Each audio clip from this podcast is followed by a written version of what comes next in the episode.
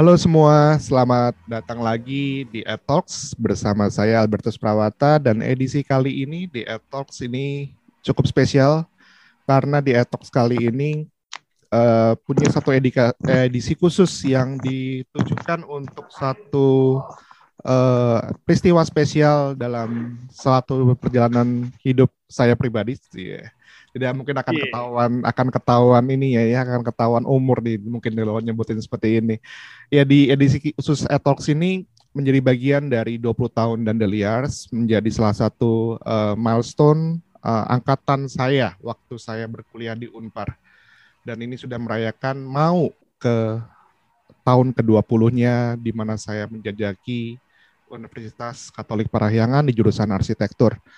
Dan pada edisi ini uh, saya sudah ditemani oleh beberapa rekan kakak-kakak pembina sih ya. Ada juga teman angkatan juga dulu yang uh, masuk di jurusan arsitektur di angkatan yang sama dan yang spesial lagi pada kali ini kita akan membahas terkait dengan topik kampusku dan kampusmu. Jadi kita akan berbahas secara spesifik atau secara khusus terkait dengan pendidikan akademisi jurusan S1 arsitektur.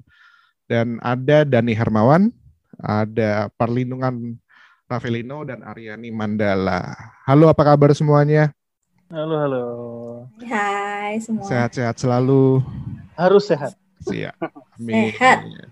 Ya, mungkin kita uh, kenalan dulu aja, bisa langsung memperkenalkan diri masing-masing, bisa juga bercerita sedikit uh, apa namanya berkarya di mana atau di kampus dari mana silakan uh, mungkin dari siapa ya? Mungkin dari ini mungkin juga supaya santai gue mungkin akan menyebutnya dengan nama panggilan ya. Jadi tidak formal formal kayak setuju ya santai aja. Jadi Dani Hermawan setuju. ini nama panggilan dan nama begel bekennya adalah Bogel gitu ya. Lalu Aryani ini nama panggilannya adalah Sisi dan perlindungan nama panggilannya adalah Dungan. Jadi mungkin nanti Sip. kita mencoba uh, jangan kaget kalau ada lo namanya ternyata itu ya itulah nama panggilan kita gitu ya. nama sayang. Nah, oke. Oke, okay, mungkin silakan mungkin dari Bogel dulu silakan Gel. Kalau bisa kenalan. Kok jadi gue? Ya tuh ketua himpunan eh. Iya. Senior. Yang yeah. dituakan, cie, dahulukan.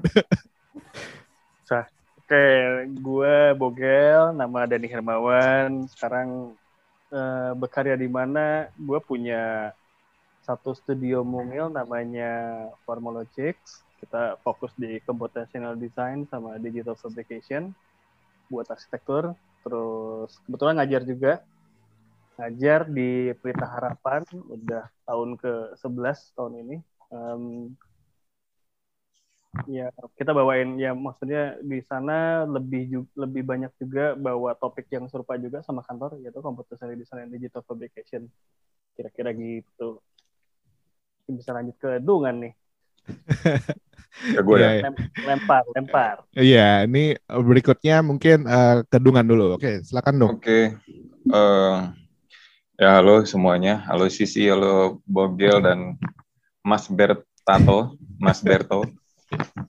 Anjir, di ospek sama Alex tuh, Mas Berto.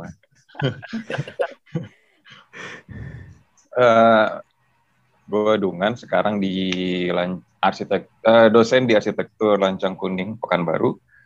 Uh, Alhamdulillah dosen tetap tahun ini. Baru baru. Terus dosen luar biasa dari 2016 dosen luar biasa. Pokoknya di luar terus deh. Di luar terus biasa uh, lagi gitu ya? biasa ya? lagi udah biasa banget. Udah lu udah di luar biasa banget lagi. Tapi selama dulu kan gue tamat itu 2005 langsung nyambung S2 sambil juga dulu ngasdos di Tenas. Ngasdos di Tenas, tapi nggak di arsitektur di DKV dulu. Jadi waktu itu kan kebetulan S2-nya desain ya, jadi uh, sambil ngasdos di DKV untuk uh, anak tingkat satu. Itu sih sekarang uh, su, apa sebelumnya juga punya studio desain bareng sama angkatan angkatan 2001 Arin Arin Fitra Bahari itu di Pekanbaru. Jadi kita buka kantor bareng sesama anak Unpar. Biar frekuensinya sama, terus bercandaannya masih sama, orang-orang yang digibahin juga sama. itu itu sih. Lanjut sih. dari 2001 sampai sekarang orangnya sama aja gitu ya. Yoi, yang di yang diomongin itu itu lagi gitu kan, yang diomongin ntar boleh boleh Iya, lagi iya, gitu. iya, iya. Oke, thank you dong. Oke sih, silakan sih. Thank you Ber, thank you Gal. Eh, Dungan, nih eh, Yuk. podcast rasa pembinaan ya. Jangan dong. Oke, halo semua. Eh, gua Sisi, biasanya dipanggil Sisi sih. Kalau di kampus juga kayaknya eh, kalau Nggak ada nggak ada yang tahu lu sih panggilannya. Nggak ada, soalnya bukan bukan, nggak ada yang nama nggak ada yang tahu nama gua Aryani justru takut. Oh, Rian, Rian. iya. itu yang gue bikin gue setengah mati nyari nyari nyari sisi itu terus kok nggak ada ya Iya, jadi kalau kalau di kampus kalau misalnya ada mahasiswa Unpar sekarang eh, tahu Bu Sisi, Hah, yang mana ya Bu Sisi? Dulu pernah ada, eh, oh, atau, atau gimana? Atau tahu Bu Aryani? Jadi kadang-kadang suka bingung gitu ya. Mana- banyak aja lah ya. Lulusan Unpar 2001 kita satu angkatan sama Berto nih nanti kita mau merayakan 20 tahun ya. Aduh ketahuan umurnya deh Ber ya. Nggak apa. Eh, berkarya di arsitektur Unpar dari tahun 2010 ya. Jadi udah 10 tahun ya, lumayan. Sebelumnya juga mungkin eh, di Jakarta ya beberapa konsultan arsitektur maupun lighting design ya. Eh, kalau saya sih mungkin lebih banyak ke arah lighting designer. Tapi selama 10 tahun berkarya di Unpar ini mungkin lebih banyak ke arah green building jadi sekarang ya. Karena eh, ya itu satu mm, topik yang yang apa eh, urgent ya. Pikir sekarang jadi mata kuliahnya juga banyak mengampu ke arah sana. Fisbang kalau masih ingat dulu ya. Sekarang namanya desain pasif. Makanya mahasiswanya pasif semua gitu kalau lagi kuliah. Namanya salah sih desain pasif sih ya. Desain pasif dalam arsitektur. Gitu. Ya, kira- kira-kira gitu deh. Oke, oke, thank you. Ya mungkin rasanya eh, gua nggak perlu memperkenalkan diri kali ya. lo dong Iya, kayak ya. mungkin teman-teman tahu semua. eh, kebetulan gue juga eh, lulusan arsitektur Unpar tahun 2000. Duh, sampai lupa gue lulus tahun berapa ya? 2006 kalau nggak eh 2000 sorry sorry 2006 ya betul gue lulus tahun 2006 tuh gila gue udah udah pikun banget dengan dengan usia nih ketahuan faktor U nih Eh, kebetulan sekarang gue juga eh, berkarya di BINUS sebagai seorang eh, dosen dan kebetulan gue sedang eh, eh, mata kuliah yang gue ampu itu adalah di perancangan ya kebanyakan di mata kuliah perancangan arsitektur di studio. Di dulu kita menyebutnya SPA gitu ya. Rasanya yang menyebut nama studio SPA tuh kayak cuma Unpar ya. Gue belum pernah menemukan kampus-kampus yang yang rata-rata rata-rata nyebutnya studio PA ya iya Ya, PA PA. PA, Iya, perancangan. ya, betul, PA ya. biasanya, PA. Jadi menurut gue keren juga ya kita spa gitu ya. Spa kan Bener. sebenarnya menyenangkan gitu ya kalau kita spa gitu ya. Tapi seharusnya padahal enggak Ber, enggak enggak ada ber. seneng-senengnya ya. Ber, ber, udah ber, cukup ber. ya gue belajar dari lo sih dong gue ke mana lagi. Ntar gue undang Raymond nih. Mon, ya itulah kurang lebih. Eh, jadi kita berempat ini eh, pernah ap- apa ber- berpraktek juga sebagai seorang arsitek, desainer, dan kita juga akademisi. Eh, dan kebetulan juga kita sekarang ber- berkarya di dua di empat universitas yang berbeda. Eh, satu paling jauh dengan di Riau, di Pekanbaru, lalu ada Bogel di UPH, Sisi di Bandung, di Unpar, dan saya sendiri di BINUS di Jakarta. Eh, mungkin topik ini yang sebenarnya menjadi cukup hangat harusnya hari ini karena kita akan membicarakan mengenai pendidikan arsitektur S1 eh, yang memang sekarang dalam konteks pendidikan itu menjadi cukup krusial karena dalam konteks pandemi ini juga menjadi tantangan tersendiri dengan yang tadinya offline menjadi online gitu ya. Dan ini mungkin ada beberapa pertanyaan yang sudah gue siapkan yang mungkin nanti kita bisa bahas dan mungkin bisa dijawab oleh teman-teman di sini terkait dengan pendidikan sarjana arsitektur yang menurut gue sekarang sudah cukup eh, dinamika dinamikanya sudah cukup berubah banyak ya. Mungkin dari kita di Unpar di tahun awal eh, 2000-an yang lalu hampir 20 tahun gitu ya. Atau sudah 20 tahun lebih dari 20 tahun sebenarnya. Dengan saat ini tuh bedanya apa sih? Atau memang masih sama? Jadi jadi apa yang kita la- alami dulu tuh sama nggak sih dengan apa yang kita mungkin kita ajarkan jangan-jangan di mahasiswa kita sekarang gitu mungkin siapa dulu ya? Atau mungkin mau Sisi dulu sih selaku ini kita membahas alma mater nih sebenarnya Sisi yang lebih banyak tahu ya. nih. Ya. Tuan rumah ini. Gawat. Apa ya? Um, bedanya pendidikan sarjana arsitektur 20 tahun yang lalu ya. Sama yang sekarang. Iya, kurang lebih begitu ya. Kalau dari yang pertama sih mungkin ber um, ya kalau dari kurikulum ya pasti beda ya. Hmm, hmm, hmm. dari perubahan kurikulum. Kalau dari mungkin kita uh, ngobrol tentang Unpar kali ya, Unpar dulu yeah, karena yeah, kan yeah, gue nggak tahu ya, kan betul. kan gue nggak tahu kalau yang di UPH yeah. gimana, Unlak Binus uh, seperti apa. Tapi kalau dari kurikulumnya sendiri pasti beda. Unpar sendiri udah berapa kali ya? Uh, kalau dari angkatan kita itu kayaknya udah berubah lagi dua kali kayaknya Ber. Okay. Dulu itu kan kita kita agak-agak ribet tuh perubahan kurikulumnya kalau lu masih ingat ya. Dulu kita kan peralihan ya, peralihan kurikulum dari 2013 kan. Kita dari mm -hmm. dari kurikulum berapa gitu ke 2013 itu udah beda. Terus kemudian ada lagi kurikulum 2000 eh, terakhir ini 2019 kemarin ya. Mm -hmm. nah, SKS-nya mungkin ya pertama beda gitu. Uh, kalau dulu kita masih 144 ya. Yes, betul. Yes, sekarang uh. kan 136 gitu. Benar nggak? 103 berapa sih? 136 oh, bukan? Turun ya? Oh ya? Wah, gue gue iya. gue baru tahu nih mengenai ini. Atau 144 sih sekarang. Kok gue salah ya? Jangan-jangan nanti gue cek lagi ya. Kenapa gue merasa sekarang itu nggak nggak 144 oh, ya? gitu, oke. Okay. Uh, uh-uh. Nanti gue cek ya, jangan-jangan uh-uh. gue salah nih. Kalau salah gue dis disensor ya Ber, nanti gue nggak nggak lulus nih. SKS-nya. Terus uh, ada juga uh, menurut gue sih yang paling mendasar ya uh, perubahannya itu di satu kita kan kalau dulu 2001 ya teknologi itu apa sih dan kita bikin pakai cat aja masih cupu banget ya Iya iya iya. Pakai AutoCAD gitu ya masih okay. ya adalah digital. Nah sekarang kan sangat ini ya sangat peran teknologi itu sangat sangat uh, membuat desain itu menjadi uh, ya plus minus ya berubah gitu. Hmm. Informasi teknologi informasi juga cepat nih uh, cepat, banyak, uh, gampang diakses gitu. Kalau dulu kan kita misalnya cari referensi itu susah ya, misalnya ke perpus, uh, ke mana, uh, lihat langsung ke lapangan, cari-cari presiden.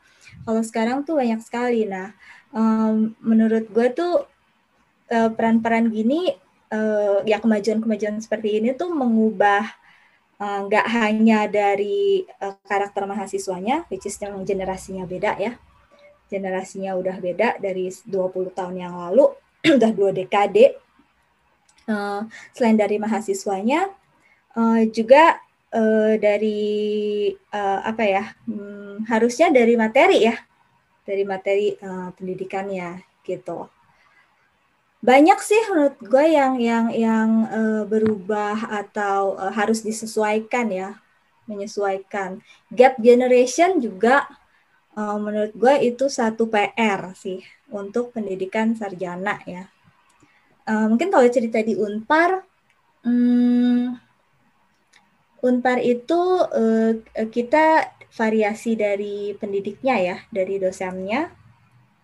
Itu kan mungkin dosen-dosen lu, dosen-dosen ya dosen-dosen kita dulu itu masih sebagian ada yang masih mengajar gitu ya di sekarang nih. Okay itu kan udah mungkin ya usianya mereka uh, udah 60 ya, 50, 60 hmm. tahun gitu. Dulu mungkin mereka masih 30-an tahun lah gitu ya. Lalu Iyalah, kemudian mungkin. Iya, terus uh, di di Unpad itu ada gap generation untuk tenaga pendidik sebenarnya. Gue nggak tahu kalau yang lain. Nah, uh, ini ini juga satu uh, satu hal yang generasi uh, pendidiknya generasinya beda gitu ya. Kemudian mahasiswanya juga generasinya beda. Nah, itu tantangan sih menurut gue uh, nanti untuk ke depannya um, terkait dengan metode pembelajarannya gitu. Oke okay, seperti okay. itu. Tapi yes. ada satu yang gue gue seneng sih Ber mm -hmm. di di Unpar ya. Uh, kalau di Unpar itu satu yang masih gue menurut gue bagus gitu ya untuk mempertahankan tuh Unpar uh, tetap mempertahankan ketika uh, masuk uh, ujian saringan itu masih mempertahankan dari tes gambar. Nah nggak tahu nih hmm, yang lainnya. Hmm. jadi dari dulu tuh uh, kita keep itu harus ada Hmm, Sebenarnya okay. itu udah banyak banget ya, udah banyak yang uh, kenapa sih harus ada gitu? Uh, kan kan banyak tools gitu kan, banyak tools nggak harus bisa gambar dan seterusnya dan seterusnya. Nah, uh, menurut gue itu itu salah satu hal yang sebenarnya um, uh, satu apa ya, satu hal yang baik sih. Gak yeah, tahu deh yeah. kalau yang yang lain ya. Kita bisa melihat banyak hal dari dari uh, sketsa ya, dari sketsa atau dari tes gambar itu terhadap kemampuan dari mahasiswa yang akan masuk. Gitu. Iya.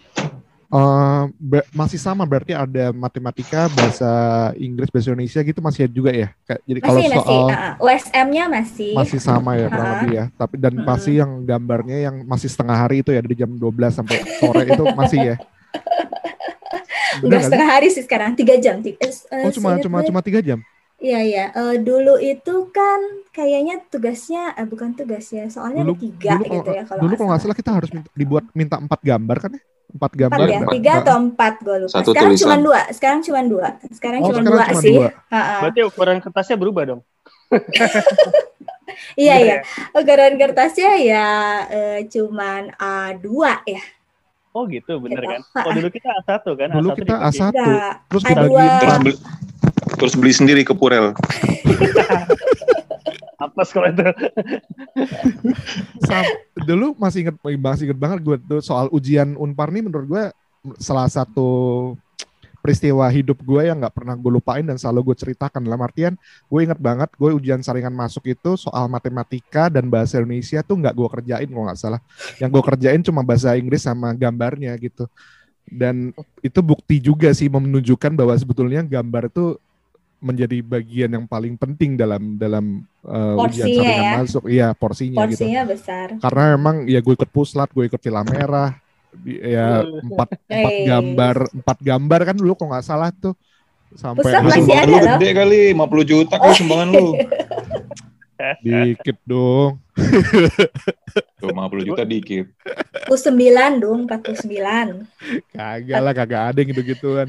Sampai ya udahlah kalau nggak diterima ya balik lagi lah ke Jakarta. Eh ternyata begitulah ceritanya. Jadi menurut gue oke, okay, itu juga jadi salah satu poin juga ya sebetulnya. Thank you sih uh, sharingnya. Hmm. Gimana Gil kalau lu Gil? Gue yang 20 tahun yang lalu. Iya. Nah, ya, 20 tahun 20 ya, tahun ya. yang lalu gue membina lo nih supaya lo bener gitu. Ternyata keluarannya kayak gini ya. 20 tahun yang lalu. Ya gue bingung ya ngebahasnya gimana. Cuma yang menarik sih sebenarnya gini. Jadi uh, lulus dari Unpar itu 2004 ya gue. Gue lulus dari Unpar 2004 lalu gue bukan bukan mahasiswa yang kul kuliah cepet juga gitu. Gue tuh kuliah dulu di Unpar lima tahun ya. SKS kita 160 ya. Dok ya. Empat empat. Masa masih satu enam puluh? Satu empat empat itu empat empat itu pada saat kita keluar. Iya, satu empat empat itu pas lulus lulusan. Pas lulus kan. Jadi sebenarnya gue gue ditolong, gue jujur aja, gue ditolong oleh pemangkasan. Dengan, Benar, benar.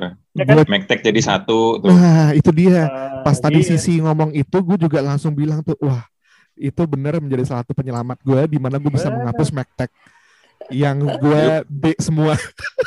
kita itu. Iya iya gitu benar kan, itu di dihapus-hapusin.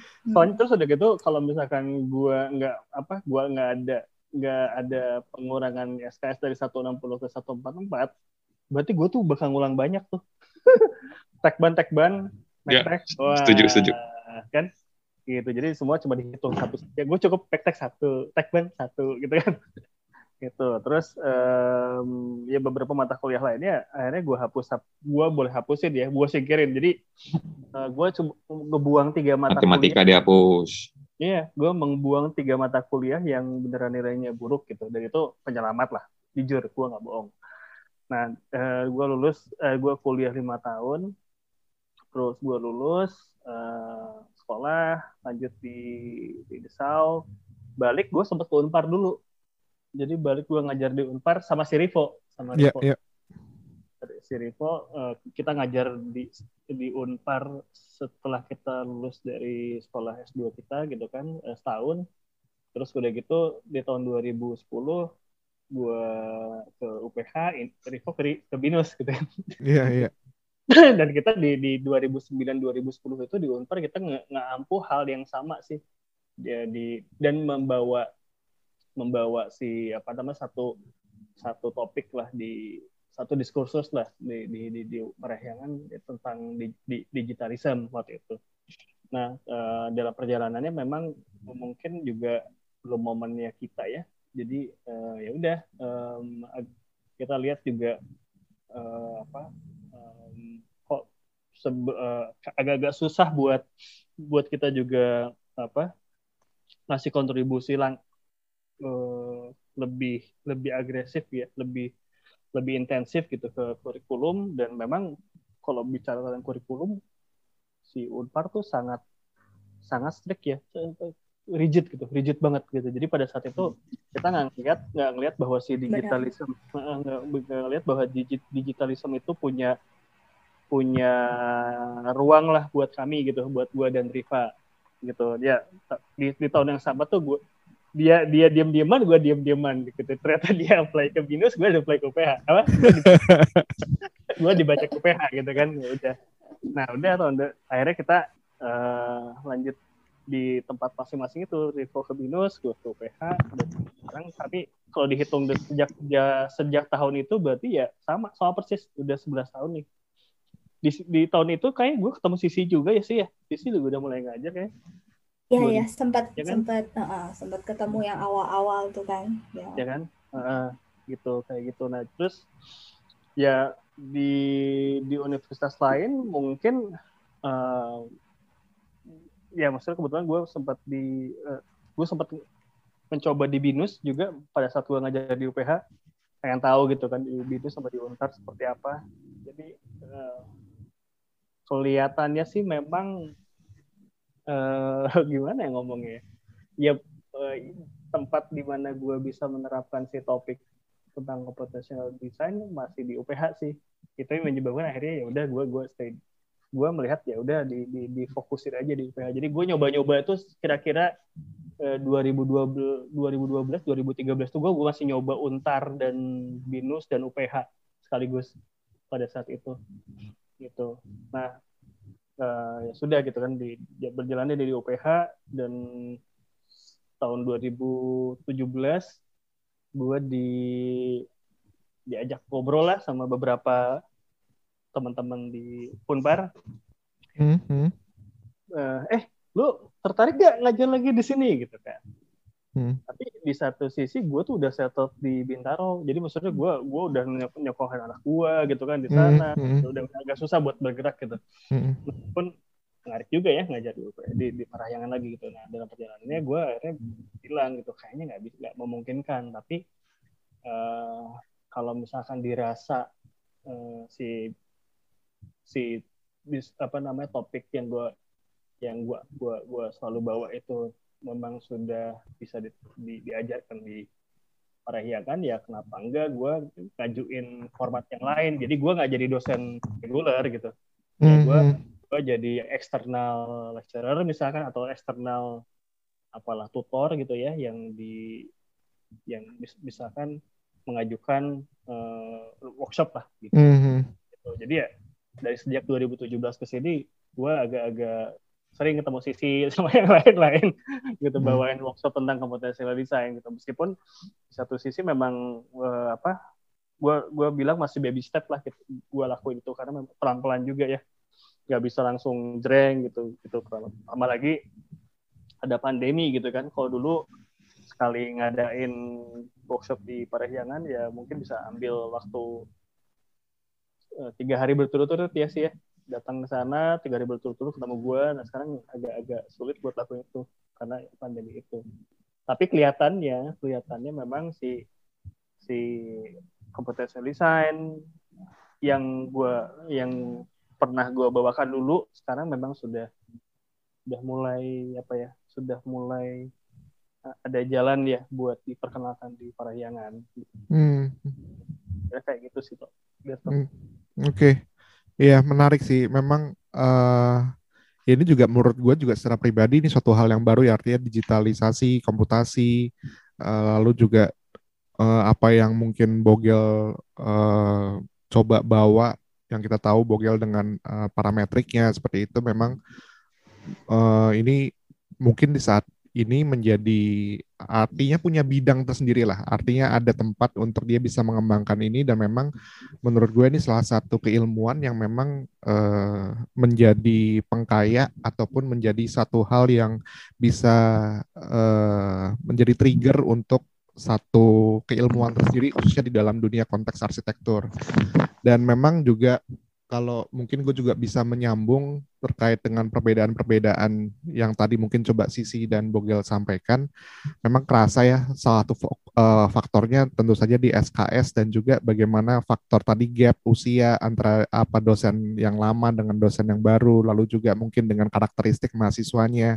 Uh, mungkin sekarang udah pada melek semua dengan laptop, dengan software, dengan mungkin yang udah mulai ditinggalkan juga tadi ada sisi yang menyampaikan oh kalau uh, sekarang kan udah ada SketchUp udah ada ini kita nggak perlu pakai gambar tangan lagi jadi memang uh, itu menjadi dasar yang cukup signifikan sih sebetulnya ya kalau gue gue lihat cuma memang uh, masih tetap penting dan tetap menurut gue juga bisa dijalankan. Nah mungkin kalau lu gimana dong nih mungkin dengan beda pulau, jadi mungkin saya tahu ada sedikit yang berbeda atau mungkin sama dong kira-kira dong.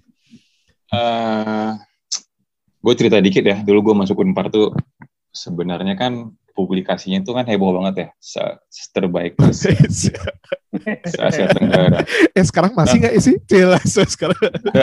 maksud, masih, masih. Karena gue orang Unpar masih.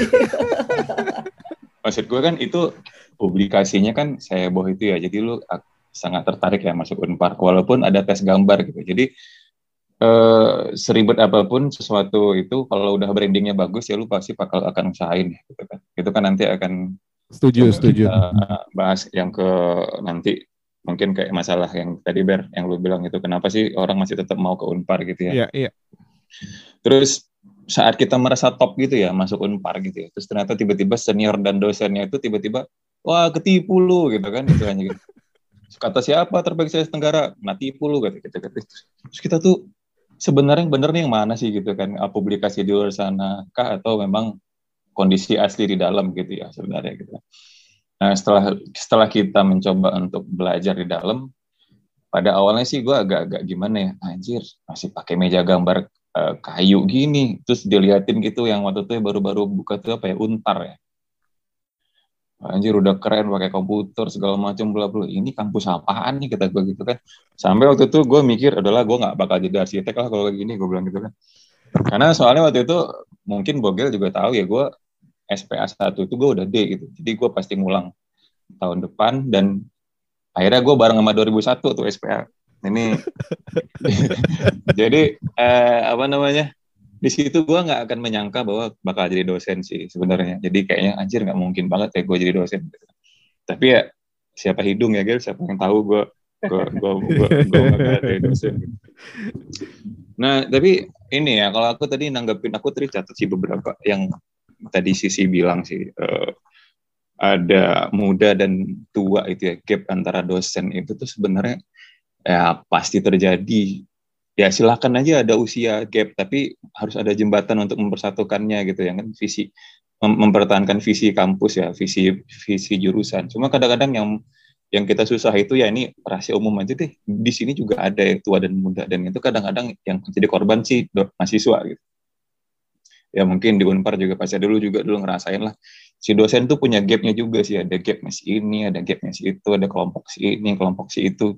Gue kira ini tuh di Jawa doang ya. Ternyata di sini gue kuliah juga ada, ada juga gitu. Jadi nah gue gue bingung di saat di sini gue masuk tuh sebagai orang yang cukup baik gitu ya. Jadi di sisi sana gue diajak ngobrol, di sisi sini gue diajak ngobrol juga. Anjir, susah pisan gue di tengah-tengah gitu.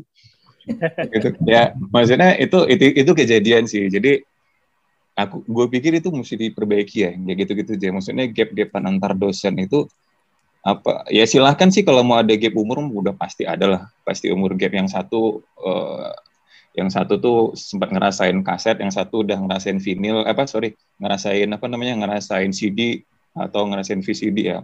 Beda sekarang zaman. udah, sih sekarang udah Spotify semua Ah, udah sekarang ada. udah sekarang udah Spotify lagi. Eh, mereka mereka nggak tahu itu apa Iya, eh, iya. kaset pita gitu kan. Jadi mungkin itu tetap ada ya kayak si gap umur dan gap itu. Tapi tolong itu mungkin jadi PR sih But harus ada jembatan sih ya mungkin sikap prodinya harus yang benar-benar bisa baik gitu ya antara itu sih sebenarnya tapi gue mau curhat sedikit sih jadi ini masalah sistem masalah sistem gue pernah ngambil 31 SKS tau jadi, jadi Jadi- Serius. Jadi jadi gini ceritanya. Jadi kan gue kalau gue hitung-hitung, gue tuh bakal lulus tujuh tahun. Kalau gue ngikutin tuh semua tuh step-step itu tuh. Anjir, ini nggak bisa nih tujuh tahun nih. Bu- Bukan masalah biaya sih. Kalau biaya mah adalah. Tapi masalah malu aja sih sebenarnya. Anjir, kuliah tujuh tahun men gitu kan. Akhirnya kan itu gue 31 SKS tuh gue double tuh SPA 2 sama SPA 6. Terus gue bilang ke Pak Pak Batiar kan, Pak, saya mesti ini Pak, eh, mau, oh, kamu banyak banget nih, kamu bilang, kamu cuma boleh ngambil 18, dia bilang gitu kan. Iya Pak, soalnya kalau kata orang tua saya maksimal enam tahun cuma boleh di- dibiayain. Nggak apa-apa lah, kamu masih bisa tujuh tahun, dia bilang gitu kan. Anjir, gue bilang kan. Pak, tolonglah Pak, cobalah kamu ke WD2 ya, waktu itu Bambang Bule ya. Ah, Ah, Eh, kamu ke WD2, kalau WD2 bolehin, saya tanda tangan. Dia bilang. Oke Pak, sip. Gue ke WD2 kan, Pak, ini Pak, gini, gini, gini. Wah nggak bisa nih, 31 SKS. Eh, gimana kata Pak Batiar? Kata Pak Batiar, boleh Pak. Yaudah deh, saya tanda tangan. Dan itu gue bikin dua kali. Jadi gue SPA 2 sama SPA 6 ambil double. SPA 1 sama SAA gue ambil bareng. Tapi, Iya, iya. tapi lu kebayangkan SPA 1 SPA 1 SPA 1 lu sebagai senior kan tinggal datang hari terakhir mana-mana sini sini sini sini, sini. gue mau gambar sini, sini. itu itu itu salah satu kayaknya itu mesti diperbaiki. Kayaknya sekarang udah nggak bisa lagi sih kayak gitu sih. Mudah-mudahan itu udah udah jadi perbaikan sih di sistem sih ya pasti ya. Nggak mungkin lagi lah kayak gitu. Tapi kalau masalah perbedaan di Jawa ya di sama di Unilak jadi gini sorry ini buka-bukaan aja sih nggak apa-apa sih. Unilak itu dia jadi kayak pilihan ketiga untuk kampus di sini. Jadi misalnya lu negeri negeri yang unggulan nggak masuk habis itu lu swasta unggulan nggak masuk nah ini lu swasta inilah pilihan ketiga gitu jadi Hmm. emang rata-rata tuh murid murid-murid itu sangat disayang gitu. Jadi misalnya muridnya yang memang udah nggak mungkin lagi melanjutkan, memang sangat-sangat dibantu terus gitu. Hmm. Dan itu jadi suatu kultur yang tidak baik sih sebenarnya Hmm. jadinya. Jadinya kayak, wah, lu kebayang nggak dulu kita waktu studio tuh nggak ngumpulin satu KAT aja kayaknya udah deg-degan lah kan lu D atau C gitu ya. Hmm. KAT gitu loh, belum bukan yang tugasnya gitu. Nah, kalau di di sini ada sih beberapa yang udahlah dibantu aja susulan gitu. Ya Hmm. Em, begitu gua masuk sini gue memang rada-rada gue jadi beda sendiri jadi walaupun gua rasa gua bener tapi gua salah karena gue beda sendiri nah makanya dari 2016 gue lo dosen luar biasa terus nggak nggak naik naik tuh lu dianggap ancaman gitu. itu be- be- beda kultur sih sebenarnya jadi kayak misalnya lu ya eh, temen gue cerita tuh dulu dia pernah jadi astus di di kampus ini kan. Jadi sampai si anak itu nggak mau asi- asistensi loh sama asdos Hmm. karena apa coba? Nanti disalah-salahin pak. Hmm. Hmm. mending gak usah asistensi. Udah ya udah ngulang aja tahun depan gue bilang gitu. Itu ada beberapa perbedaan ini sih maksudnya. Tapi kalau kurikulum sih sama ya 144 juga SKS dan kita kemarin baru eh, apa istilahnya ya eh, apa namanya studi banding sama Unpar kok jadi gue kemarin studi banding sama Pak Dodo ada Pak, eh, Pak Dodo sih yang jelasin jadi yang ingat nggak lu kalau sekarang itu dulu kita kalau nggak salah kita belajar kan SK1 dulu ya. Eh sorry sorry SPA 1 tanpa belajar SK. Nah S- SPA 2 baru SK1 ya kalau salah. Apa sih sistemnya sih? Iya, Yang kalau Iya, nggak iya, salah, iya. betul Dulu- ya. Dulu singkat gue Ah, gitu, betul. Ah. dulu kan apa sistemnya tulang ikan ya istilahnya sih? Ya, itulah, eh, Fishbone. eh, nah itu fishbone. Terus Ya. ada yang ada yang paralel gitu kan. Jadi itu Ya. itu mungkin bisa jadi kayak eh, bisa dievaluasi terus sih yang kayak gitu tuh karena Hmm. eh ya tergantung daerah sih ya. Kalau kalau sekarang katanya sistemnya gimana sih? transisi unpar sih. Terakhir sih gue lihat kata Pak Dodo sih kemarin jadi paralel ya. Paralel sih, jadi SPA 1 itu didukung oleh beberapa mata kuliah misalnya ya. Yang struktur Eh, gitu. Ya, strukturnya tuh ada dasar struktur, kemudian Ya, ya. ada ya eh, apa untuk perancang apa eh, teori-teori perancangan gitu untuk mendukung si studionya. Hmm. Jadi berjalan eh, paralel ya. Hmm. Kita sebenarnya eh, berat 144 ber. Hmm, hmm, hmm, Kenapa gue gue tadi 36 tuh gue mikirnya ini eh, magister. Magister dulu gue 40 sekian kan sekarang 36. Hmm, oke. Masih Sombong. 144. Es, es. Loh, kan semua juga magister tuh. Kok mahal sih? Benar-benar magister Master gue lebih banyak loh. Ah, Oh iya, iya, sorry, sorry, sorry, bos. Enggak, enggak maksud gue master, master gue 120 SKS, serius. Serius lu. waduh, waduh, waduh. Kayak kayak S1 lagi gue. Waduh, waduh, Oh, waduh. oke, oke. Gue berapa ya? Ntar di depan gue ada. Iya, Udah. 36 bener kok. Rata-rata kayak 36 deh. Iya kan, 36, ha, 36, 36 harusnya sih. Iya, jadi Iya kayak sih. gitu sekarang. Nah, eh, mungkin sekarang ya eh, bedanya juga ya, mungkin kayaknya lagi ngomongin bedanya ya. Kalau dulu kita studio itu berapa SKS? Em, 6. se- seingat gua tuh yang SPA 1 2 itu kayak cuma 4 gitu ya. Terus SPA SPA atasnya baru 6 SKS Iya, gua iya, ya. betul, betul, Benar nggak? betul. Iya, nah, iya. nah, sekarang tuh studio lebih besar justru. Sekarang studio itu 6 SKS. SAA eh, studio akhir itu 8 SKS. Nah, eh, eh, eh, eh, eh, Berarti mengurangi teori-teori ya. SKS. Iya, Teorinya dima- iya. dimasukin ke dimasukin ke studionya Ke kan. studio uh, uh, konsepnya adalah di studio itu uh, ada materi atau pembelajaran tentang ya tadi paralel itu ya. Jadi Oke. sifatnya bisa ada kuliah umum, ada workshop di sana di studio, ada uh, kuliah lapangan. Makanya kan studio kita tuh cukup panjang ya. Dua kali seminggu seharian gitu kan. Hmm, Dua hari ya. seminggu seharian. Kalau yang lain gimana tuh? Ini kan dua kali seminggu dalam sehari Hmm. waktu asistensi uh, mirip ya waktu asistensinya juga cukup panjang gitu jadi ya tapi itu mungkin secara ya kalau pelaks yang ngomongin pelaksanaan lagi ya antara kurikulum dengan pelaksanaan nih prakteknya em, yang nggak nggak agak sus agak nggak bisa sempurna ya implementasinya. Kupikir karena banyak faktor sih Ber. Kalau di Unpar mungkin faktor yang paling utama adalah ya itu tadi yang waktu awal gue cerita sebelum kita mulai podcast nih kita 200 sekian orang eh dalam satu angkatan Hmm. itu tuh ngaturnya ngaturnya effort banget eh dosen PJ studionya gitu ya koordinatornya Hmm. Tanya aja tuh oh, bogel gel workshop 200 orang gitu kan gel Hmm. gimana cara gimana gitu ya me, me- itu menilai atau kehebatan di meng- itu. ya mengakses ya kan mengakses bahwa lu capaiannya udah tercapai apa misalnya eh, ya outputnya tuh ter- tercapai gitu untuk masing-masing orang. Kayak gue tadi nanya tuh eh, di PH berapa sih? Di binus berapa? Agak agak iri gue tuh dengan yang agak iri gitu ya. Ya eh, iya, itu iya. itu itu PR juga sih PR ya. Oke. UPH SKS SKS-nya studio 8. SKS itu udah 8 ya Eh, Udah, 8 tinggi juga gede juga ya Jadi kalau misalnya jeblok di studio ya goodbye itu. iya iya Hmm, pasti hmm, hmm. Oke. Ya sama di Unilab juga 8 sih dan kita cukup Kapan ya? cukup terbantu dengan mahasiswanya juga maksimal sekarang paling 50 satu angkatan Hmm, hmm. Ya itu itu. itu. Oh, oke. Nah, dan cuma dua kelas. Iya, iya, iya. Oke, thank you. Jadi memang kalau ngelihat perbedaan, eh, ya tadi sudah dipaparkan, sudah dijelaskan secara singkat eh, terkait dengan perbedaan-perbedaannya dan mungkin juga mungkin ada kesamaan. Kalau kesamaan sebetulnya kesamaannya apa ya? Mungkin cuma tetap SKS-nya aja 144 ya. Ya, Bisa. Pak, ini ya, rasio rasio loh. Rasio. rasio dosen sama Mahasiswa. sama mahasiswa sama loh. Oke, Rasio. iya, iya, betul, betul, Masih betul, tetap itu masih. betul, masih, Di iya. Di studio atau keseluruhan tuh? Kayaknya keseluruhan deh. Sepertinya Karena Keseluruhan, keseluruhan, ya. iya, Hmm, hmm. betul. Satu dua dua lima ya sekarang. 125.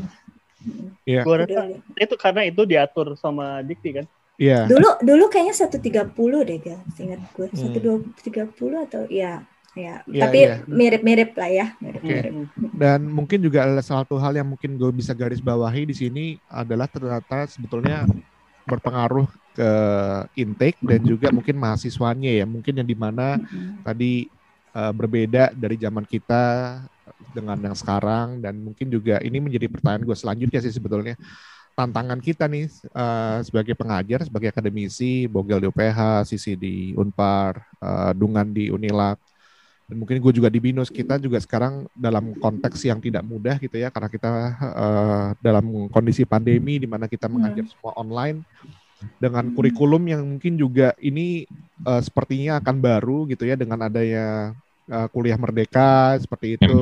Jadi MBKM jadi sepertinya yeah. akan ada uh, pergeseran atau pergantian kurikulum kembali gitu menyesuaikan dengan apa yang diberikan oleh Dikti.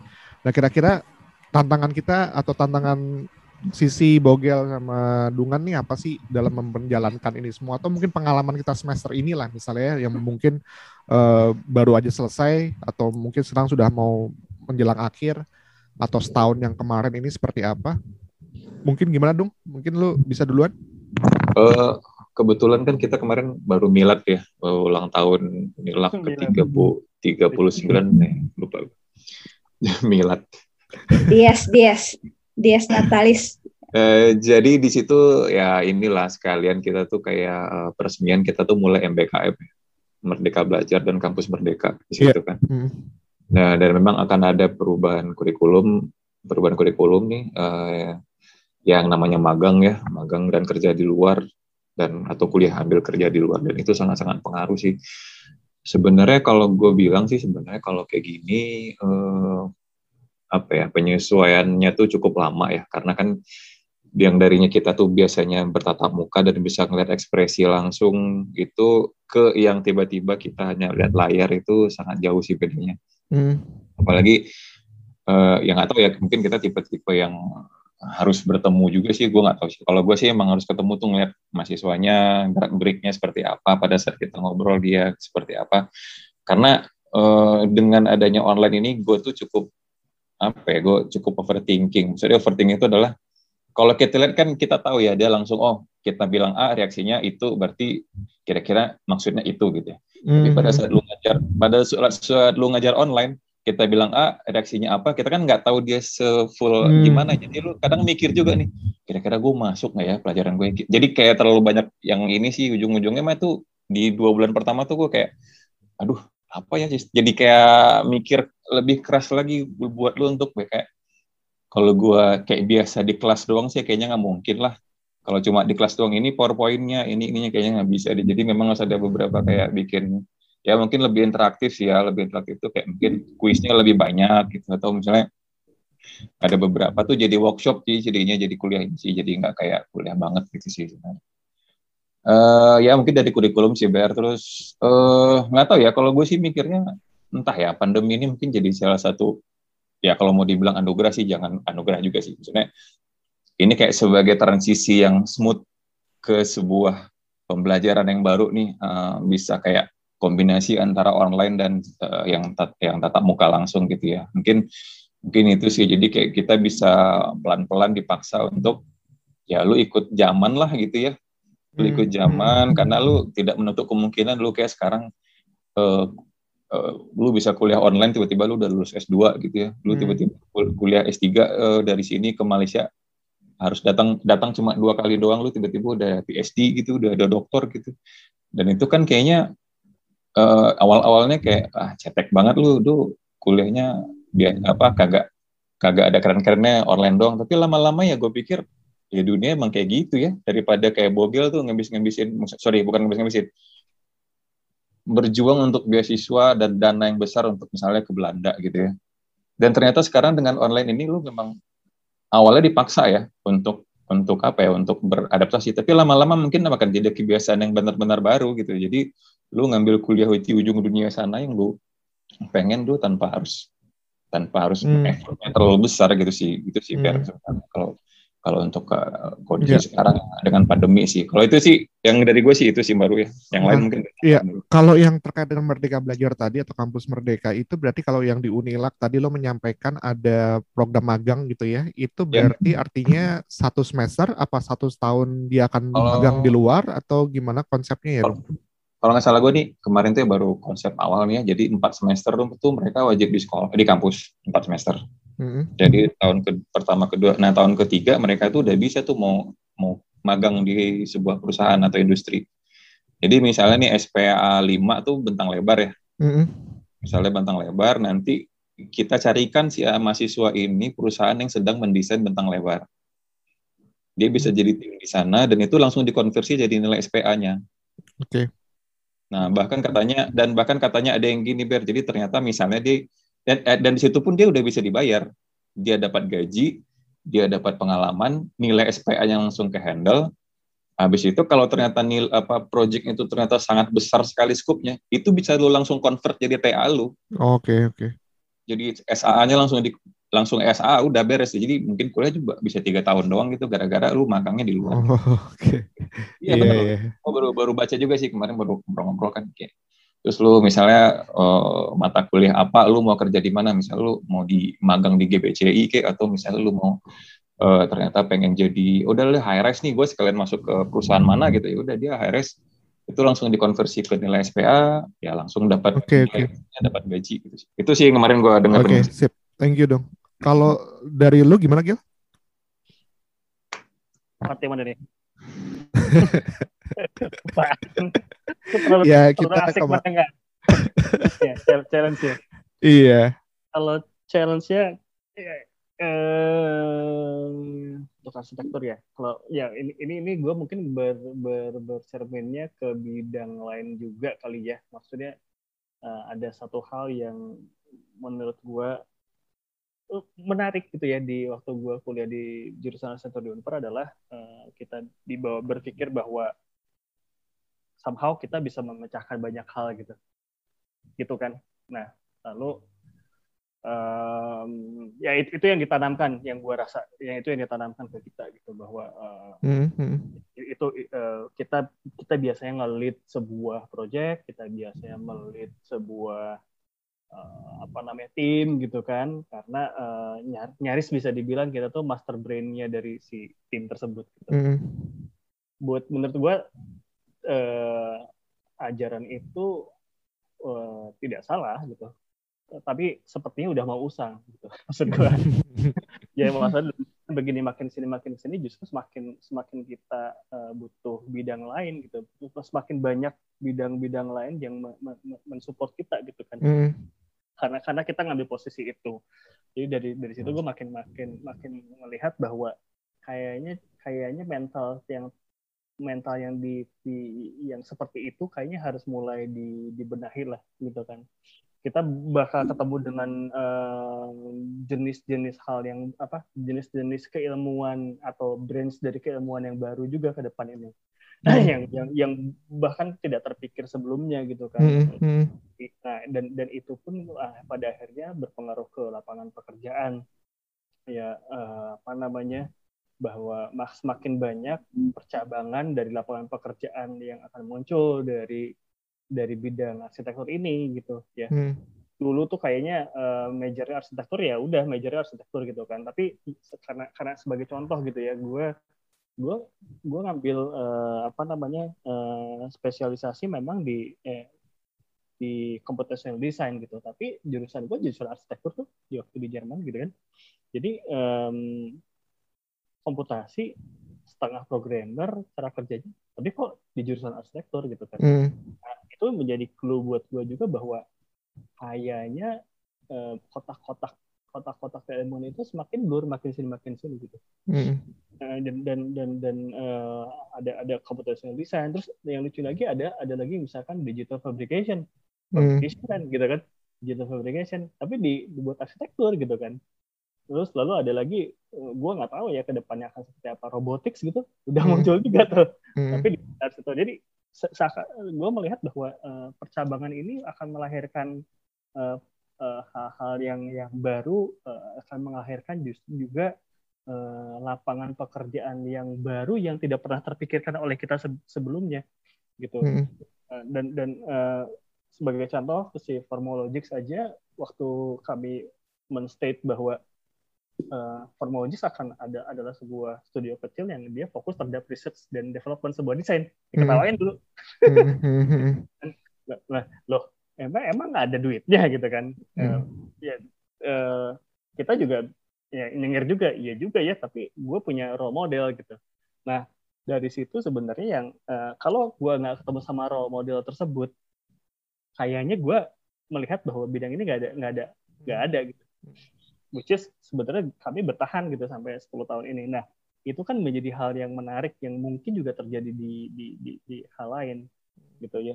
Jangan-jangan gitu ya di, di pendidikan kita gitu di, di bidang arsitektur justru kita harus membuka peluang dengan uh, apa namanya peluang uh, mengawinkan atau membuat sebuah apa intersection gitu ya antara misalkan sains sama arsitektur misalkan atau uh, medik dengan arsitektur dan sebagainya gitu. Dan dan itu akan menambah spektrum si ke, ke keilmuan kita gitu kan. Dan menghasilkan lapangan-lapangan pekerjaan baru yang justru mungkin ke depan akan akan dibutuhkan gitu mm. ya kan kayak misalkan uh, hal-hal tersebut ya misalnya kayak misalkan kasusnya gue yang tadi gue cerita gitu ya jangan-jangan harus dibutuh di, dibutuhkan di uh, dunia pendidikan sekarang adalah mencari role model role model terdekat dulu hmm. sehingga si si mahasiswa gitu ya dan mungkin juga si si si, si vitas akademianya gitu ya mereka melihat bahwa oh guys itu nanti potensial lo di depan gitu hmm. oh, ya, aset mungkin gua nggak tahu ya hmm. contoh sebagai seba, uh, sebagai contoh aja masalah ketahanan pangan gitu siapa yang bertanggung jawab sekarang? Hmm. Mau kalau kalau si orang orang bidang pertanian doang kasihan juga ya nggak guys. Hmm. Hmm. Jangan-jangan kita punya punya jangan-jangan kita punya punya peluang gitu. Jangan-jangan architecture and farm, uh, and farm gitu dia, dia punya punya apa namanya punya punya intersection yang bagus gitu bisa melahirkan satu satu bidang atau diskursus tersendiri awalnya diskursus dulu tapi lama-lama jadi bidang khusus juga gitu kan. Iya, yeah, Yeah.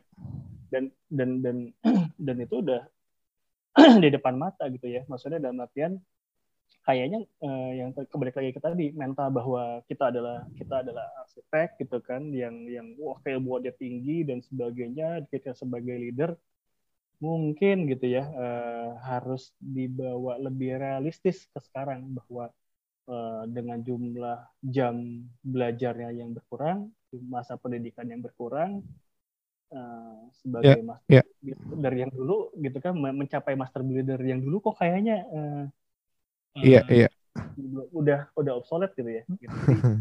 ke, ke arah situ jangan-jangan kita harus lebih terbuka lah gitu menurut gue sih tanda, mungkin eh, nyambung ke semuanya sih.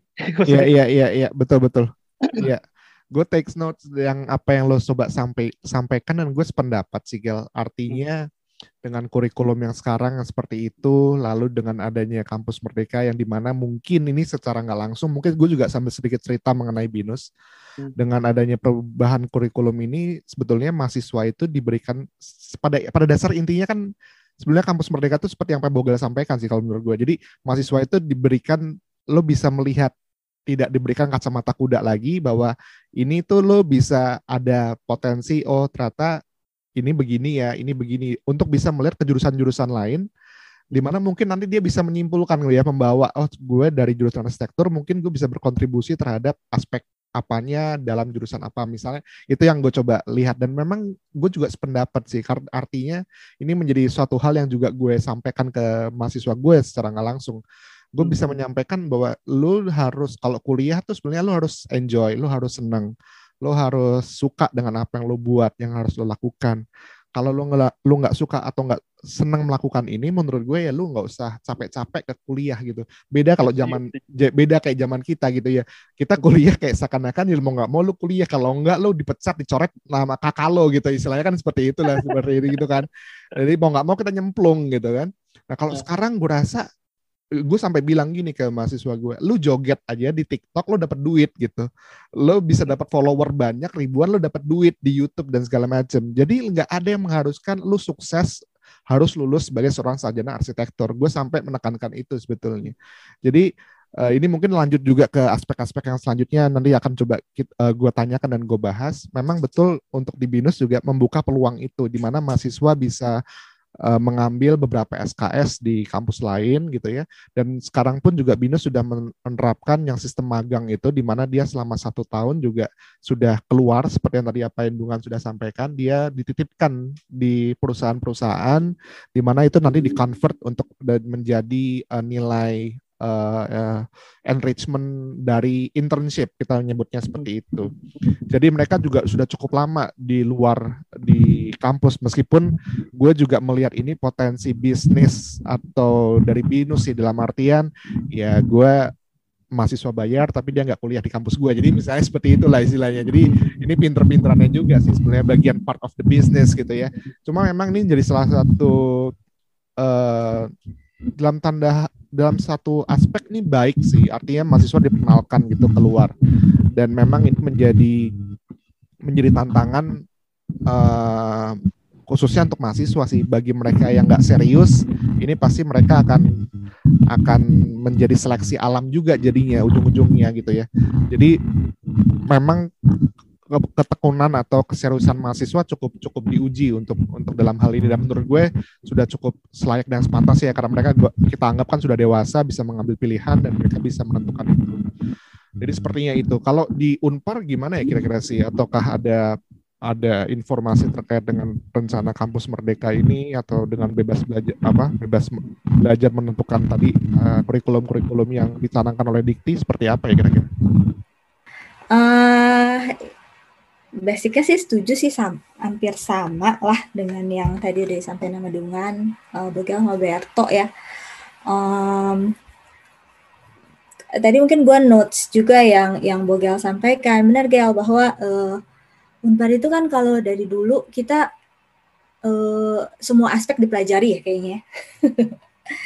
semua pokoknya harus bisa semuanya gitu kan. Nanti kalau di desain juga perancangannya lo akan ditanya tuh di di uh, di sidang gitu.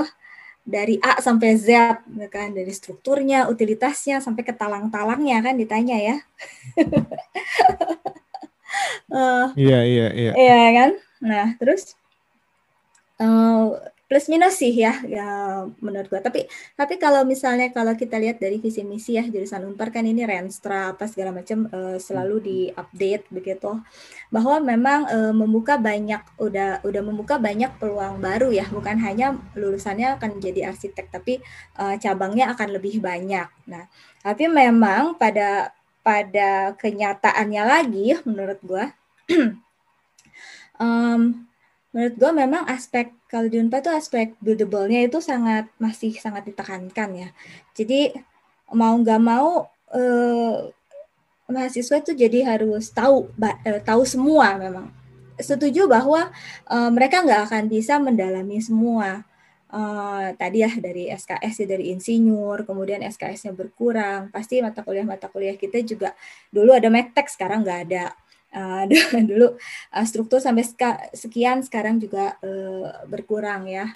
Mm-hmm. Nah, uh, jadi pasti pengetahuan bukan pengetahuan ya skillnya akan tidak sedalam seperti yang lalu gitu. Tapi memang wawasannya masih sih kalau di Unpar masih diperkenalkan ya dari dari uh, keseluruhan aspek. Menurut gue ya plus minus ya karena um, plus minus juga sih uh, bahwa uh, memang di satu sisi ini kelihatannya menjadi jadi nggak fokus ya bahwa um, uh, jadi fokusnya mau ke mana sih gitu mau ke arah misalnya kalau di beberapa universitas kita suka studi banding kan saya di hmm. studionya hmm. itu di beberapa universitas kan ada yang oke okay, berarti uh, temanya mungkin yang satu lebih ke arah apa historical gitu ya misalnya yang satu hmm. mungkin temanya yang satu lebih ke uh, kawasan yang satu lebih kinerja bangunan nah uh, itu bagusnya adalah mereka nanti mahasiswanya akan sangat menguasai bidang itu ya. Dan itu itu itu bagus juga mereka jadi punya skill di situ dan pasti akan kepake untuk bidang profesional. Itu dia dia punya ciri gitu.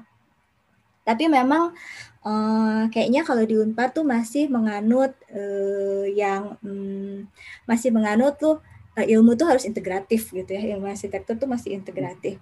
Ya which is ini ini ini juga satu hal yang menarik sih menurut gue kalau misalnya ada apa nih asosiasi perguruan tinggi arsitektur gitu ya.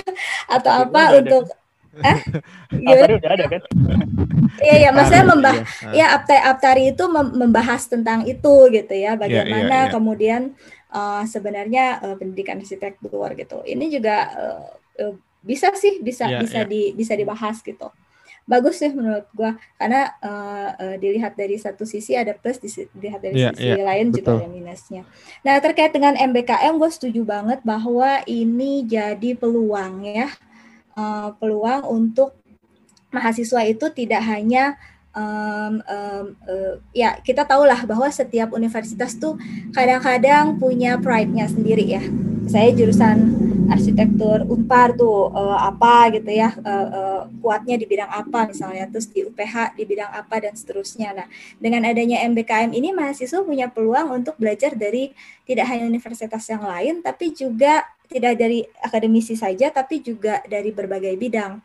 Kayak contohnya misalnya kemarin gua ikut nah uh, Unpar ini sebenarnya program MBKM-nya masih digodok sih. Jadi mungkin belum belum sedetail yeah, yeah. dari uh, misalnya kalau binus atau uh, dungan di unlak udah mulai jalan ya tapi kemarin itu sebenarnya gue masuk gue sebenarnya ngajar ya uh, bukan ngajar ngajak ya inisiatif ngajak anak-anak uh, yang di bawah studio perancangannya di bawah gue uh, untuk ikut satu workshop kinerja bangunan sebenarnya. Workshop itu adalah uh, kerjasama dari beberapa universitas ya UPI, UGM, sama ITB gitu. Uh, nah, banyak mahasiswa universitas lain itu workshopnya banyak diikuti uh, oleh beberapa universitas di jurusan arsitektur se Indonesia ya. Beberapa universitas lain itu menjadikan workshop itu jadi MPKM-nya mereka. Jadi kayak substitusi hmm. dengan nilai studio perancangannya atau nilai uh, mata kuliah kinerja bangunan ya, karena hmm. workshopnya terkait dengan kinerja bangunan. Jadi bagaimana mendesain uh, di studio perancangan mereka dengan pendekatan uh, simulasi kinerja bangunan. Ya, hmm. kayak pendekatan climate ya, climate thermal, uh, akustik cahaya dan lain-lain lah, lebih ke arah sana. Nah, ini pengajarnya kan dari berbagai universitas ya, gitu. Dan tidak hanya dari jurusan arsitektur loh pengajarnya. Tadi yang kayak Bugel sampaikan, mereka menarik dari uh, teknik fisika gitu ya untuk untuk memperkuat uh, kita dari segi uh, simulasi misalnya.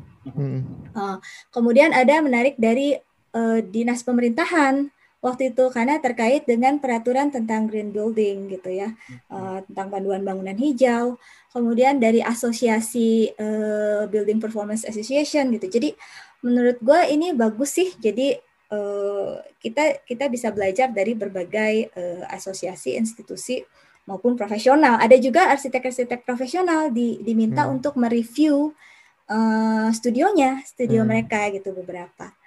Which is ini ini uh, potensi sih ya, yeah, pot, yeah. potensi. Nah, tapi mungkin tantangannya ber ke hmm, kurikulum ke kurikulum jurusan masing-masing gitu ya.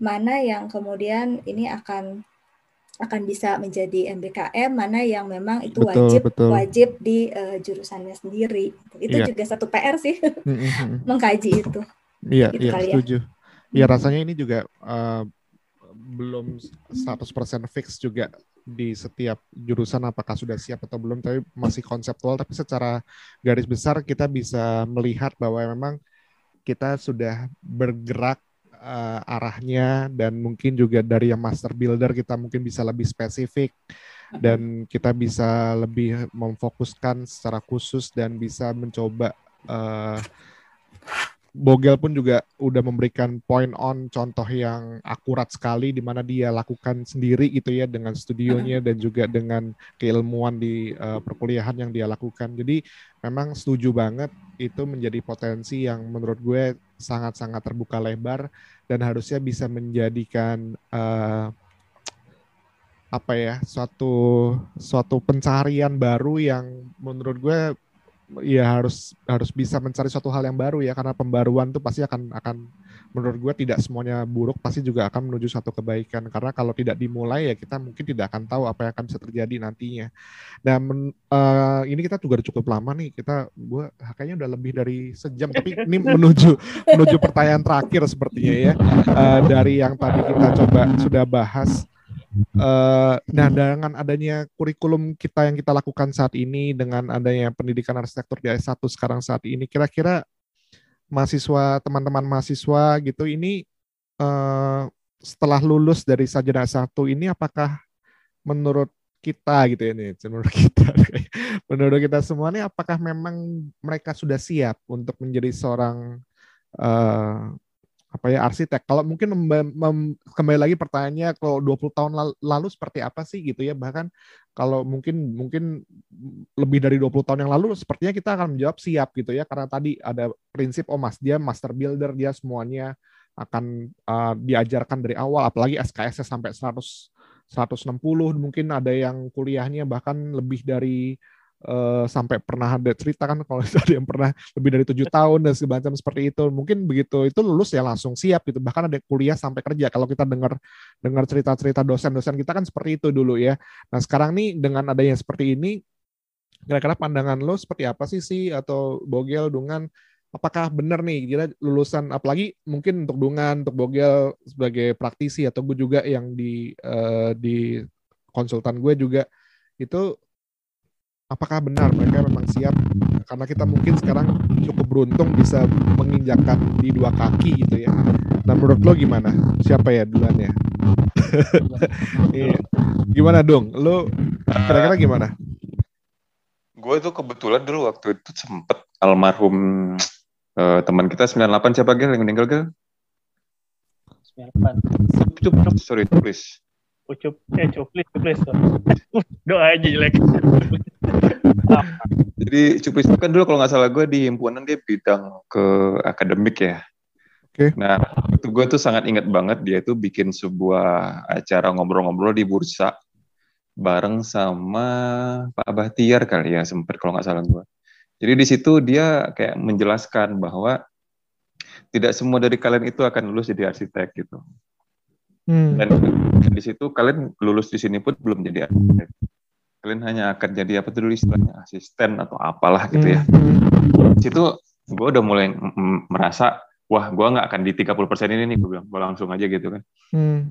Uh, tapi di situ gue udah punya gambaran bahwa uh, ya lu tamat-tamat bukan jadi arsitek gitu. Jadi gue mah dulu tidak terlalu ngoyo juga untuk gue berproject langsung enggak gitu ya. Cuma hmm. uh, di situ gue udah sadar bahwa oh ya gue harus ada step-step yang harus dilakukan lagi entah itu uh, kerja dulu di orang atau mm-hmm. lagi cuma waktu itu ber kayaknya nggak sinkron dunia pendidikan sama si asosiasi Praktisi, ya. profesinya Profesi. oh.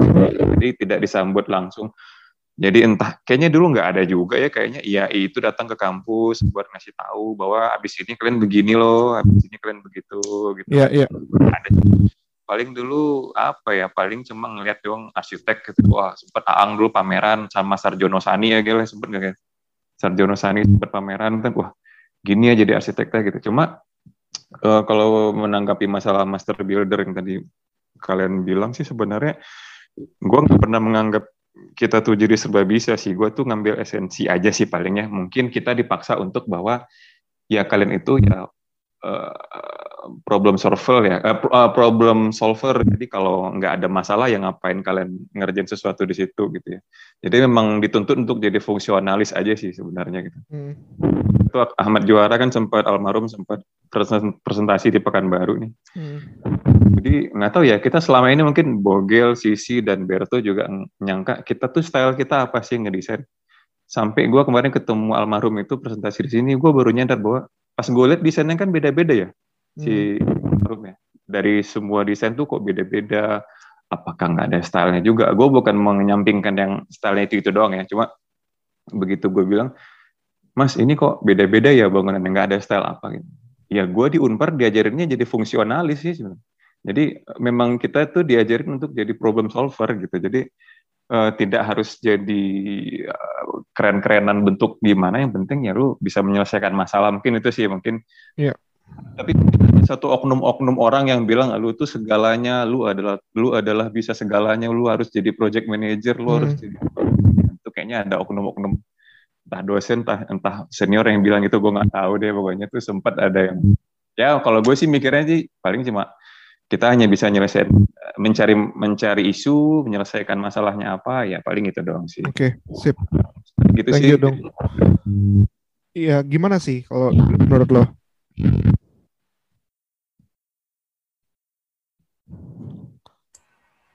Ya, eh, kan ini dalam kacamata home base ya. ya kita melihat bagaimana kita sebagai akademisi apakah mereka Iya. ready atau enggak ya Ready atau enggak ya? Mungkin kalau misalnya ready nggak ada tuh mahasiswa mahasiswa di apa eh, pada berinisiatif magang gitu ya. Gue pikir sih eh, nggak tahu ya eh, di mahasiswa-mahasiswa gue tuh banyakan ya eh, waktu eh, skripsi itu mereka eh, kalau SAA agak jarang. SAA eh, mereka agak in tune ya. Di SAA dianggap dianggap lebih susah daripada skripsi. Kalau di Unpar kan endingnya skripsi ya kalau di iya iya. uh, binus. Nah jadi eh, ketika di semester akhir itu mereka biasanya magang sih atau bahkan beberapa sudah sudah mulai magang ketika SP ya?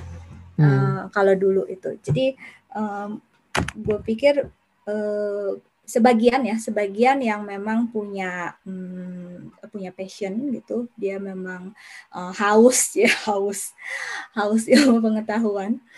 Eh, dia akan menyadari bahwa eh, untuk untuk eh, sampai ke dunia praktisi dia perlu eh, eh, terjun langsung ya terjun langsung untuk melihat eh, untuk megang project itu seperti apa sih karena eh, mau nggak mau kalau kalau di dunia akademisi meskipun kita eh, mencoba mem- memberikan eh, apa ya pedo- ped- ya ilmu pengetahuan lah wawasan atau skill pasti agak beda ya dengan eh, the real prakteknya Mhm, mhm. gitu jadi eh, ya gue sih selalu bilang sama anak-anak ya wali gue ya kalau dari awal kalau misalnya bisa lu harus magang sih gitu apalagi Hmm, di Unpar ini sekarang kalau dulu ada KP ya hmm, biar hmm. Bel, Iya, betul KP kerja praktek terus Hmm. kemudian beralih jadi PWK dulu namanya pengenalan wawasan kerja Hmm. yang yang kayaknya terlibat terlibat banget juga enggak ya di dalam project. Nah sekarang udah nggak ada nih di dalam kurikulum Hmm. Unpar tuh nggak ada yang itu. Ada mata kuliah nih baru nih di kurikulum baru mata kuliah namanya manajemen konstruksi. Jadi eh eh, untuk me- eh, manajemen konstruksi mata kuliah wajib. Tapi ya sifatnya mata kuliah gitu. Kita nggak nggak nggak pegang atau terlibat langsung ya di dalam eh, studio gitu, studio real atau di eh, proyek konstruksi. Jadi gue selalu bilang kalau bisa kamu magang gitu. Hmm. Dan satu lagi mungkin yang yang yang lagi dan terus dan selalu dan belum di belum di eh, belum jadi-jadi nih di Unpad adalah program PPRs ya kalau misalnya lu Oke. pada tahu PPRs ya program profesi arsitektur jadi eh, PPR PPR bukan PPRs PPR gue selalu kemarin dibilang sama Pak Yus Pak Yuswadi PPR ya bukan PPRs gitu PPR oke Pak program profesi arsitektur Eh, ini ini udah lama sebenarnya di Unpar tuh pingin membuka ini prodi ya prodi baru nanti uh, program profesi arsitektur. Uh, ya di situ lebih dipersiapkan dari 2009 malah.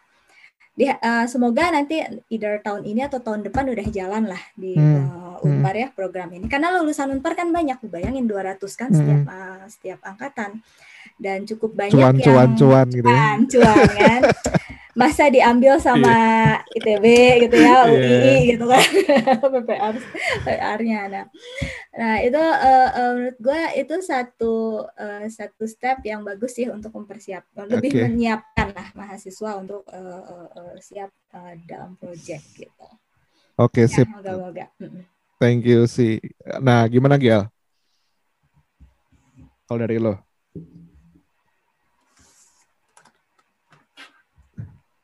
Gial di unmute dulu ya. Eh, sorry sorry. Lucu ya.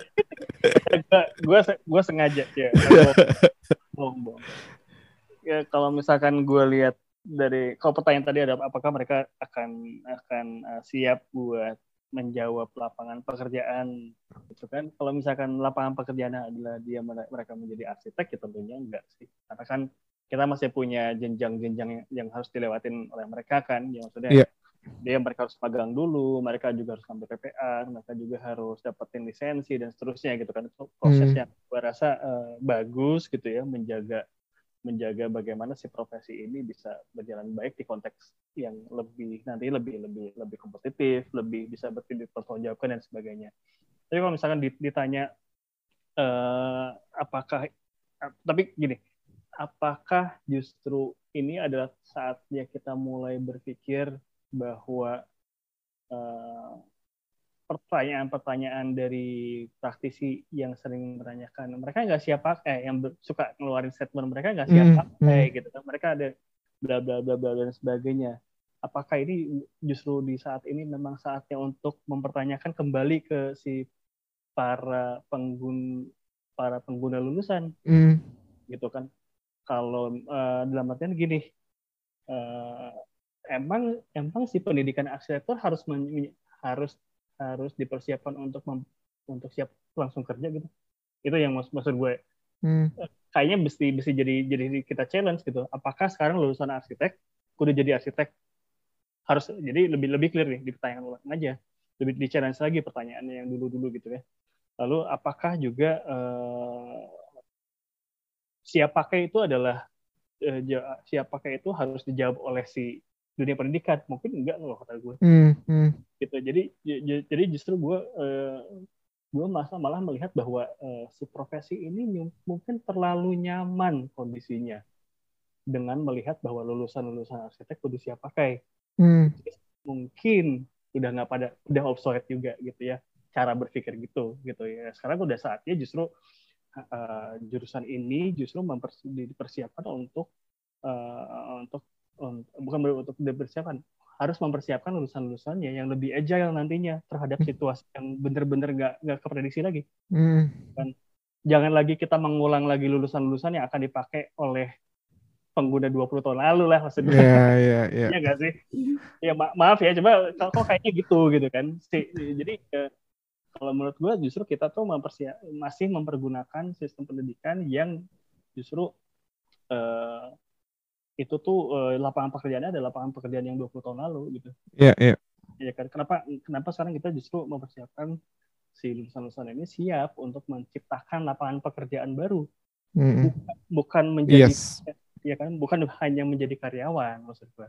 Kalaupun jadi karyawan jadi karyawan yang kreatif lah gitu kan. Itu yes, yes. Terus kedua uh, apakah sekarang justru dibalik gitu Uh, kalau sekarang kita lihat di kondisi pandemi itu betapa kagetnya semua semua bidang, betapa kagetnya semua lapangan pekerjaan, berapa kagetnya semua semua penduduk di dunia ini gitu kan dengan kejadian mm -hmm. ini, hmm. gitu kan? Karena yang sebelum sebelum apaan banget kan, ada hmm. sistemnya, ada apa ya, terus sekarang tiba-tiba si sistemnya ditabrak gitu sama sama satu kondisi pandemi. Nah, mungkin ini adalah uh, saatnya kita untuk melihat juga bahwa yang kayak gini bakal banyak gitu. Mm. bakal lebih bakal lebih sering bakal lebih banyak bakal lebih mengagetkan dan sebagainya. Mm. sehingga tulisan kita harus dibawa ke arah situ kayaknya. Lebih lebih lebih apa ya mungkin lebih agile gitu ya melihat satu perubahan ya dia langsung langsung tahu apa mestinya dia lakuin gitu kan. Dengan kemampuan dia dengan bekalnya dia. Lalu yang terakhir mungkin eh, hubungannya sama eh, latihan.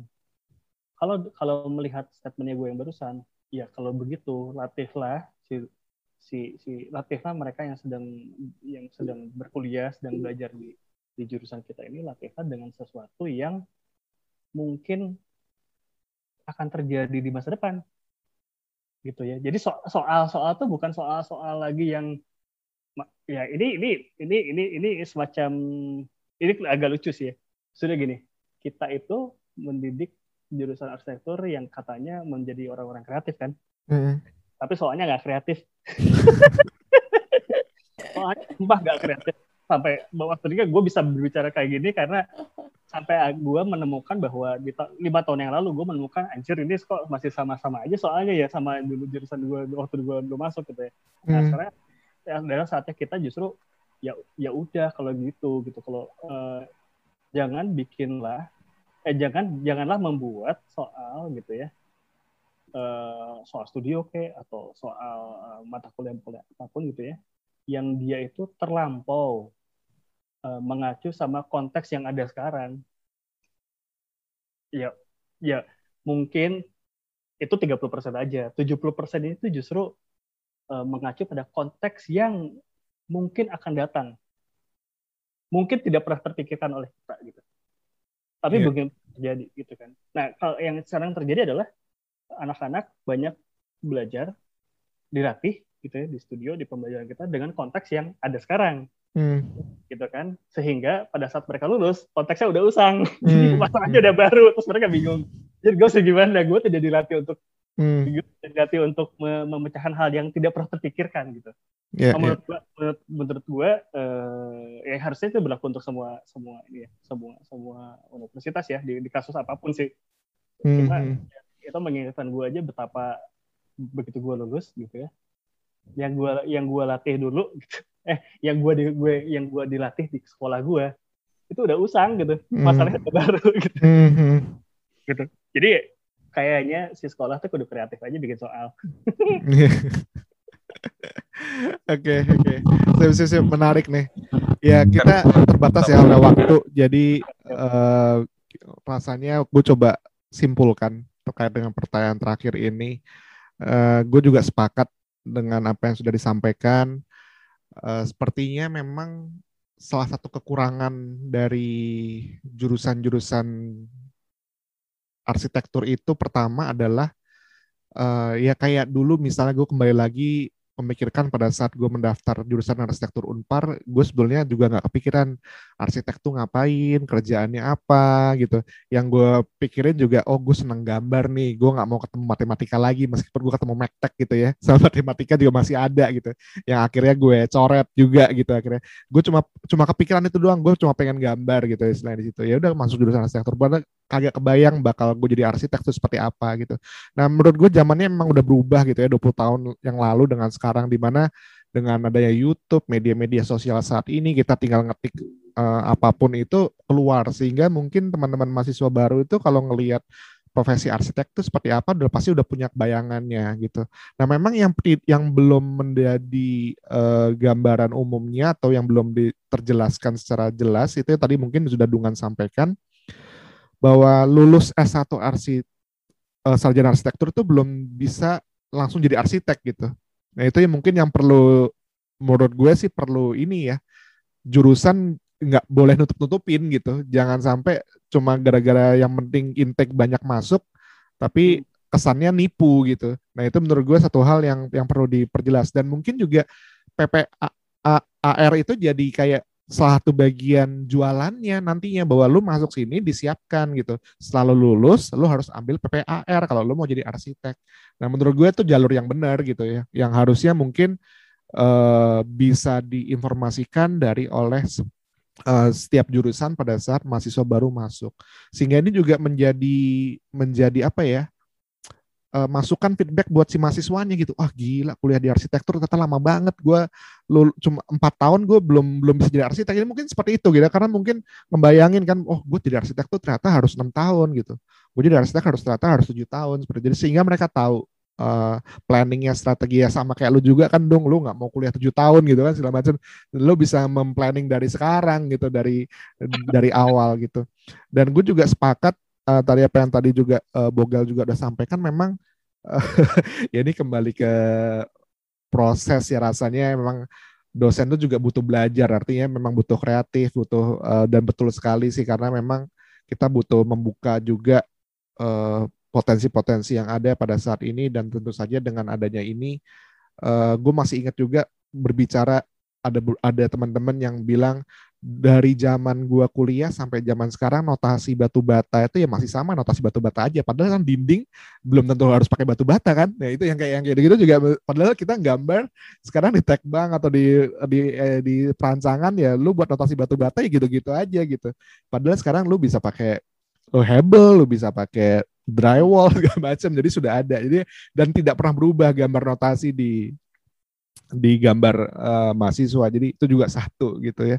Jadi bener banget sih gue juga sepakat dan memang uh, gue rasa gue jamin juga dengan keterbatasan ini dengan adanya uh, ya pandemi dengan adanya kurikulum yang baru dengan ada tantangan teknologi Eh, generasi-generasi uh, mahasiswa yang baru, kita yang semakin menua gitu ya. Jadi memang sepertinya menjadi salah satu poin-poin yang memang perlu kita siasati dan uh, sepertinya usaha-usaha kita gue rasa dari apa yang gue dengar dari Dungan, dari Sisi, dari Bogel, gue cukup optimis sih uh, bisalah untuk masih tetap baik dan semoga kita bisa kontribusi juga untuk dunia akademisi ini uh, bisa setidaknya ya mungkin nggak nggak 20 persen ya dong ya. Mungkin ya setidaknya kalau bisa 20 20 persen kita arahkan menurut gue juga juga sudah cukup juga cukup bangga lah gitu artinya.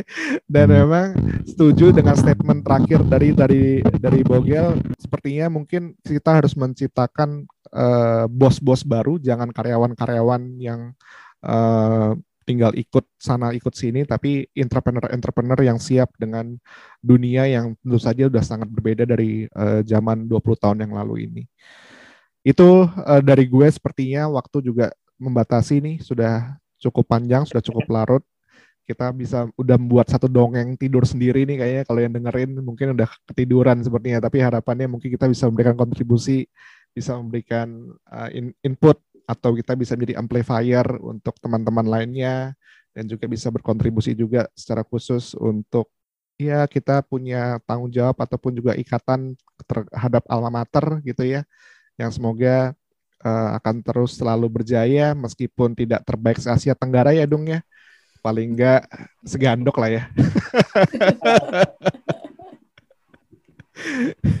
Jadi ya itu uh, terima kasih Dungan, terima kasih Sisi, terima kasih Bogel atas waktunya.